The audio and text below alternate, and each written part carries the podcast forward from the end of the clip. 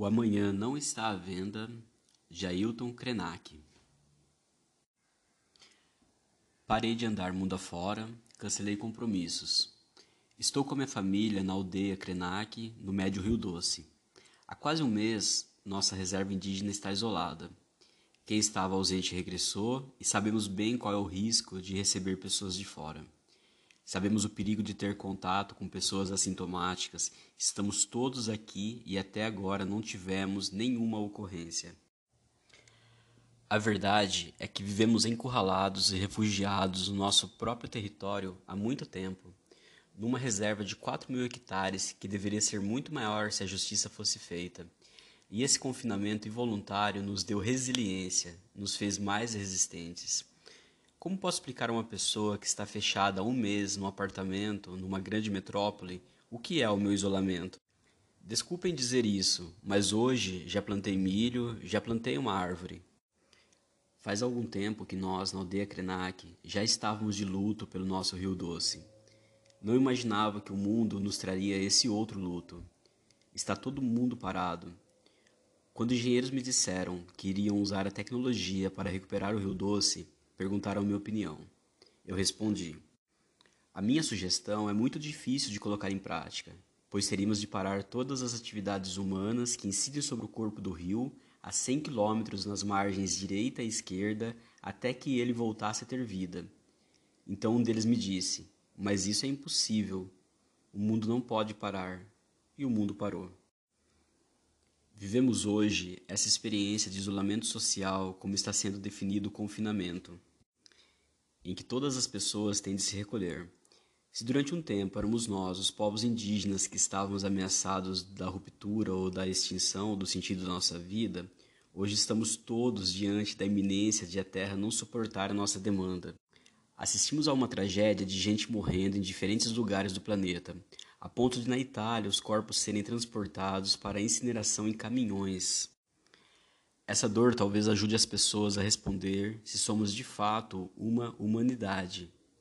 Nós nos acostumamos com essa ideia que foi naturalizada, mas ninguém mais presta atenção no verdadeiro sentido do que é ser humano. É como se tivéssemos várias crianças brincando e, por imaginar essa fantasia da infância, continuassem a brincar por tempo indeterminado só que viramos adultos, estamos devastando o planeta, cavando um fosso gigantesco de desigualdades entre povos e sociedades. De modo que há uma subhumanidade que vive numa grande miséria sem chance de sair dela, e isso também foi naturalizado. O presidente da República disse outro dia que brasileiros mergulham no esgoto e não acontece nada. O que vemos nesse homem é o exercício da necropolítica, uma decisão de morte é uma mentalidade doente que está dominando o mundo. E temos agora esse vírus, um organismo do planeta, respondendo a esse pensamento doentio dos humanos com um ataque à forma de vida insustentável que adotamos por livre escolha. Essa fantástica liberdade que todos adoram reivindicar, mas ninguém se pergunta qual o seu preço. Esse vírus está discriminando a humanidade. Basta olhar em volta. O melão de São Caetano continua a crescer aqui do lado de casa. A natureza segue. O vírus não mata pássaros, ursos, nenhum outro ser, apenas humanos. Quem está em pânico são os povos humanos e seu mundo artificial, seu modo de funcionamento que entrou em crise. É terrível o que está acontecendo, mas a sociedade precisa entender que não somos o sal da terra. Temos que abandonar o antropocentrismo. Há muita vida além da gente, não fazemos falta na biodiversidade. Pelo contrário, desde pequenos aprendemos que há listas de espécies em extinção. Enquanto essas listas aumentam, os humanos proliferam, destruindo florestas, rios e animais. Somos piores que a Covid-19. Esse pacote chamado de humanidade vai sendo descolado de maneira absoluta desse organismo que é a Terra, vivendo numa abstração civilizatória que suprime a diversidade nega a pluralidade das formas de vida, de existência e de hábitos. Os únicos núcleos que ainda consideram que precisam se manter agarrados nessa terra são aqueles que ficaram meio esquecidos pelas bordas do planeta, nas margens dos rios, nas beiras dos oceanos, na África, na Ásia ou na América Latina. Esta é a subhumanidade. Caiçaras, índios, quilombolas, aborígenes, Existe então uma humanidade que integra um clube seleto que não aceita novos sócios, e uma camada mais rústica e orgânica, uma subhumanidade que fica agarrada na terra. Eu não me sinto parte dessa humanidade, eu me sinto excluído dela. Fomos durante muito tempo embalados com a história de que somos a humanidade e nos alienamos desse organismo de que somos parte, a Terra, passando a pensar que ele é uma coisa e nós outra, a Terra e a humanidade eu não percebo que exista algo que não seja natureza. Tudo é natureza. O cosmos é natureza. Tudo em que eu consigo pensar é natureza. Nós, a humanidade, vamos viver em ambientes artificiais produzidos pelas grandes corporações que são os donos da grana. Agora, esse organismo, o vírus, parece ter se cansado da gente, parece querer se divorciar da gente como a humanidade quis se divorciar da natureza. Ele está querendo nos desligar, tirando nosso oxigênio. Quando a Covid-19 ataca os pulmões, o doente precisa de um respirador, um aparelho para alimentação de oxigênio, senão ele morre. Quantas máquinas dessas vamos ter de fazer para 7 bilhões de pessoas no planeta?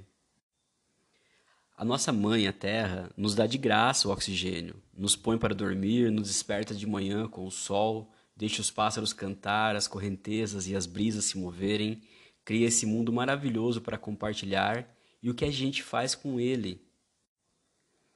O que estamos vivendo pode ser a obra de uma mãe amorosa que decidiu fazer o filho calar a boca pelo menos por um instante. Não porque não goste dele, mas por querer lhe ensinar alguma coisa. Filho, silêncio. A Terra está falando isto para a humanidade, e ela é tão maravilhosa que não dá uma ordem. Ela simplesmente está pedindo silêncio. Esse é também o significado do recolhimento.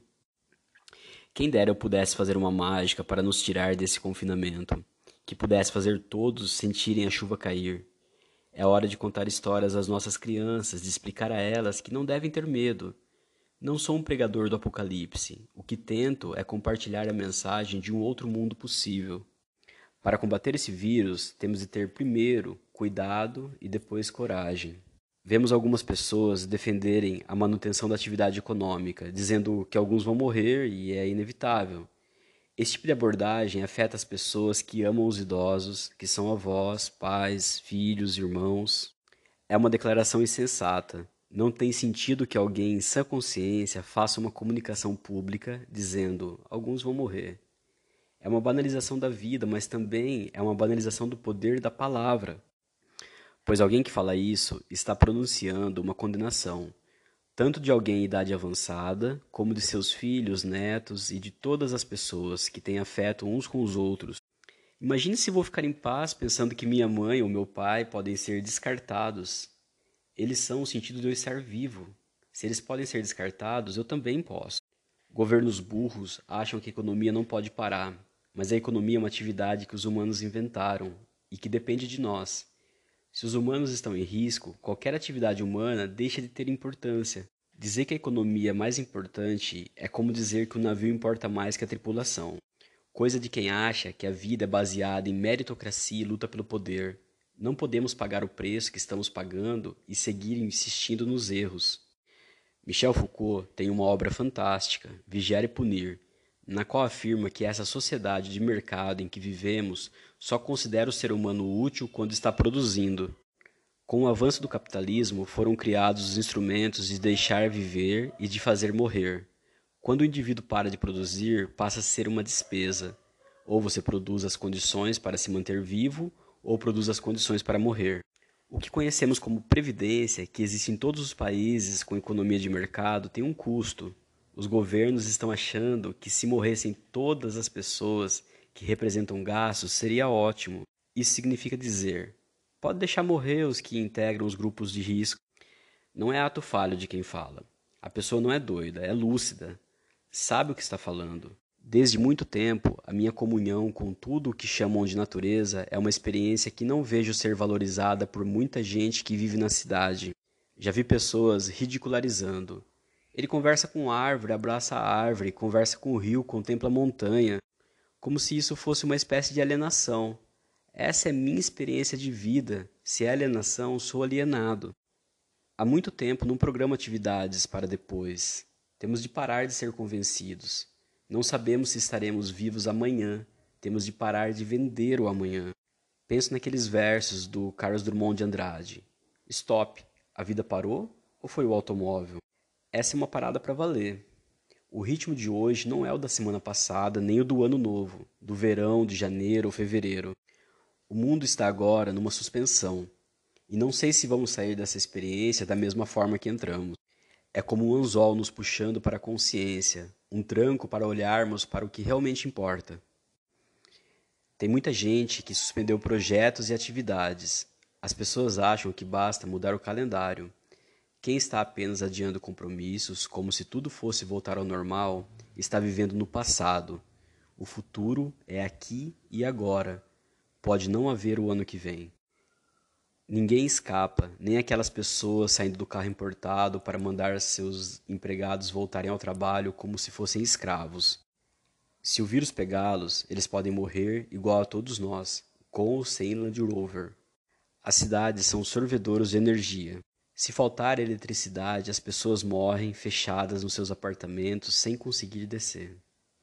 Não tivemos capacidade crítica para pensar as consequências de uma crise sanitária nos grandes centros urbanos, e preciso confessar que tenho dó de quem vive nessas metrópoles. Muitas pessoas vivem sozinhas nesses centros. Deixamos de ser sociais porque estamos num local com mais de 2 milhões de pessoas. Em artigo que li sobre a pandemia, o sociólogo italiano Domenico Di Masi cita a obra profética A Peste de Albert Camus. A peste pode vir e ir embora sem que o coração do homem seja modificado. Ele cita um trecho inteiro do romance em que o personagem diz algo assim: O bacilo que trouxe aquela mortandade, que parece que tinha sido dominado, podia continuar oculto em alguma dobra, algum corrimão, janela, poltrona, só esperando o dia em que, infortúnio ou lição aos homens, a peste acordará seus ratos para mandá-los morrer numa cidade feliz.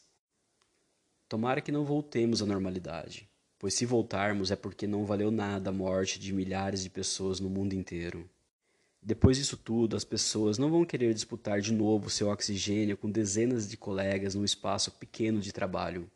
As mudanças já estão em gestação. Não faz sentido que para trabalhar uma mulher tenha de deixar seus filhos com outra pessoa. Não podemos voltar àquele ritmo, ligar todos os carros, todas as máquinas ao mesmo tempo Seria como se converter ao negacionismo, aceitar que a Terra é plana e que devemos seguir nos devorando. Aí sim teremos provado que a humanidade é uma mentira.